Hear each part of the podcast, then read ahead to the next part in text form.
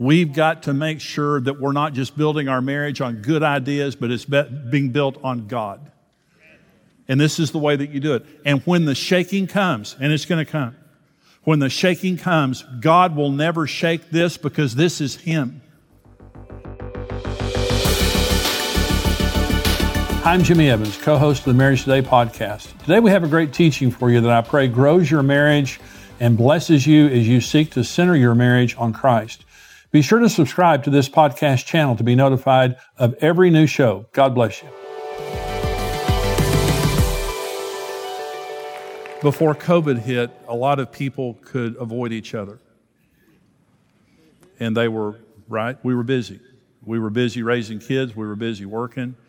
We were busy. And then COVID hit, and all of a sudden, we're just living right on top of each other and having to look at each other and having to be around each other. And the things that you could not avoid before COVID were now in your face. And by the way, uh, the frontline workers, the, it's the opposite for them. A lot of them had, had to work harder than they've ever worked before, and these people are heroes in our society for all the frontline workers. But our children were sent home. I think in some ways that was a blessing. I know it's been hard on a lot of parents, but I think some families has actually brought together. But what I'm saying is, our society is shaking and it's changing the way we're relating to each other. But it's not changing the laws of God. When you build your marriage on the, the Word of God, you can go through anything. And I'll read a scripture here in just a minute to prove that. When you build your marriage on the Word of God, you can go through absolutely anything. Uh, Matthew chapter 4, this is Jesus. Jesus was led up by the Spirit into the wilderness to be tempted by the devil. And when he had fasted 40 days and 40 nights afterwards, he was hungry. Now, when the tempter came to him, he said to him, If you're the Son of God, command that these stones become bread. And he answered and said, It is written, Man shall not live by bread alone, but on every word that proceeds out of the mouth of God. According to Jesus, the word of God is more important than eating. And I'm just saying to us, I'm just saying to us as, as a society and as believers, we have to grab onto this like we've never done it before. We've got to make sure that we're not just building our marriage on good ideas, but it's being built on God. And this is the way that you do it. And when the shaking comes, and it's going to come, when the shaking comes, God will never shake this because this is Him. In the beginning was the Word, the Word was with God, and the Word was God. And nothing was made that was not made through Him. This is God. God will never shake Himself. Everything else can be shaken, but not God. Here's the second foundation that's unshakable, and it's the foundation of God's love. Building your life upon God's Word and upon God's love. This is 1 John 2. This is John. Do not love the world or the things in the world. If anyone loves the world, the love of the Father is not in him. Now, that's an interesting statement. If you love the world, you don't love the Father. For all that is in the world, the lust of the flesh, the lust of the eyes, the pride of life is not of the Father, but is of the world. The world is passing away, and the lust of it, but he who does the will of God abides forever.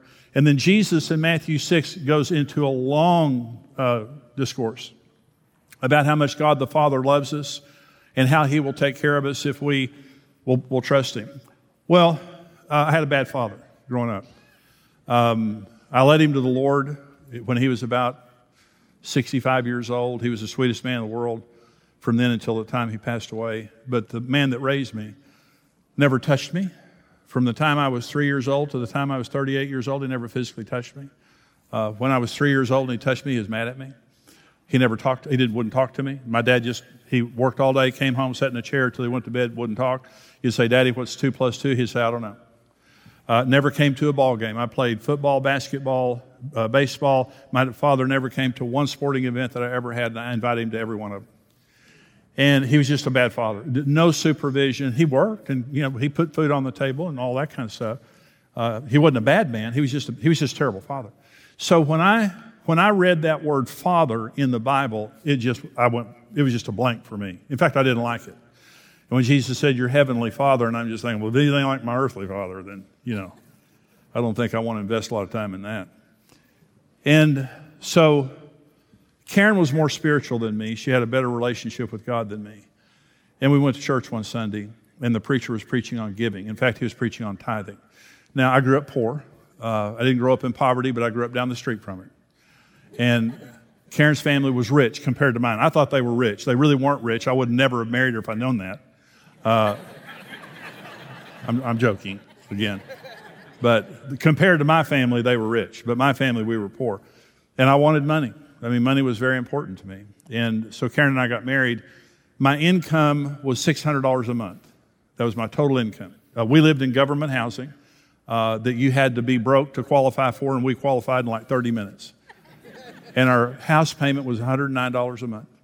It was based on your income. So I made $600 a month. So we go to church, and the preacher's preaching on giving, and uh, uh, it made me sick. I mean, I just, I just wanted to throw up. I mean, it was just, I, I didn't have a concept of where churches came from. I didn't know that crazy people gave to them.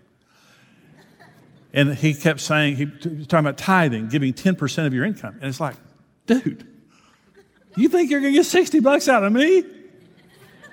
I mean, every time I got paid, we were overdrawing the bank. I mean, the only way we made it was float. That's the only way we survived, is just checks floating around before we got paid again. And he's saying, You, I mean, I'm just, it was just like surreal. And we left the church that day, and I thought, I'll never go back to that stinking church. That guy just, that's terrible. And we go home, and I'm just, I'm just incensed. And so it's like Sunday afternoon, I'm watching football or something, and Karen walks into the living room, and she said, I really like that pastor's message today. The one on giving? And she said, Yeah, I liked it. And I feel like the Lord's telling me to give $40 to the church. I mean, I just wanted to throw up. I wanted, you know, my head start spinning around or something else. I mean, I just said, well, Karen, we don't, we don't have $40. And she said, in a real sweet little way, you know, kind of an evil little way, she said, Well, I just feel like the Lord told me that. Is it okay? And I, I, thought I had two choices. If I say no, I get struck dead. If I say yes, we go broke. So I'm going to live and go broke. I said, well, that's fine. If you want to, go ahead, fine. And she, she gave it. I just couldn't believe it. I just absolutely couldn't believe she gave $40 to the church. So she gives $40 to the church. I didn't get, we didn't get a check in the mail. I didn't get a raise or anything like that. Um, nothing. I mean, I was looking for something, folks. And so but the next time we got paid, we had money in the bank.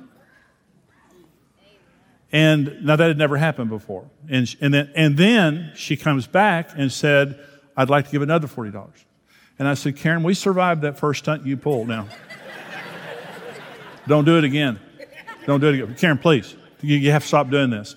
Yeah, I, I, just think that the Lord's blessed us the last couple of weeks. I just think we ought to give it. I said, Karen, please, please, please. So she gave again. She gave again. I didn't give. She gave again. Well, the same thing happened the next time that we, we had money in the bank when we got paid. Some, something was different, but we weren't living any different. You know, we were living in the same life, but something, something was changing. Now, I didn't know that, I didn't think God know, knew how I was. Now, when the Bible says God so loves the world, he gave his only begotten son, um, I thought, well, I'm in the world, so God loves the world, so he loves me. But I didn't think he knew where we lived. I didn't. It's a big world, you know. You just go to the airport and think, there's a lot of people around here, you know. I don't know how God can pay attention to all of us, you know. So he, he doesn't know who I am. I'm not important. So weeks go by, Karen keeps giving, and things start happening. Never, never happened before. Good, good things start happening. And we start having more money, and we're we're comfortable. We're not comfortable in the sense of having a lot of money, but we're, we're not in the squeeze that we were in before. And several months have gone by, six months have gone by. And I wake up one morning and I have this thought.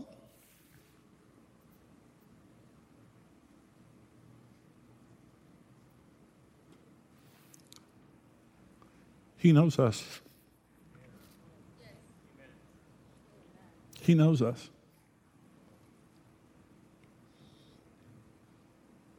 He knows where we live. And He's taking care of us. And that was one of the most important days of my life. It was the first time I had a concept that I had a Father in heaven. Listen to me. Don't love the world or the things in the world. If you love the world, the love of the Father is not in you.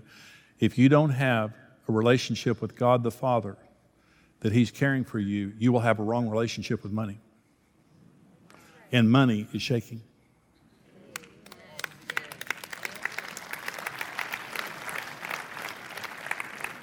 The financial systems of this world are shaking, violently shaking, because of the love of money and materialism. This will never be shaken. And God the Father says, I will take care of you. Through thick and thin, I will take care of you. In famine and drought, I will take care of you. You don't need money. You need a father.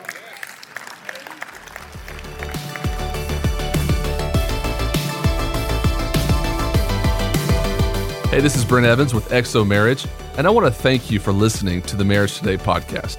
We believe your marriage has a 100% chance of success if you do it God's way. If you enjoyed today's teaching and want to keep learning, hey, subscribe to the Marriage Today podcast and take some time to leave us a review. Your reviews help us spread the word and can encourage someone else in need. For more great marriage content, check out xomarriage.com where you can see all of our marriage building resources, articles, and live events.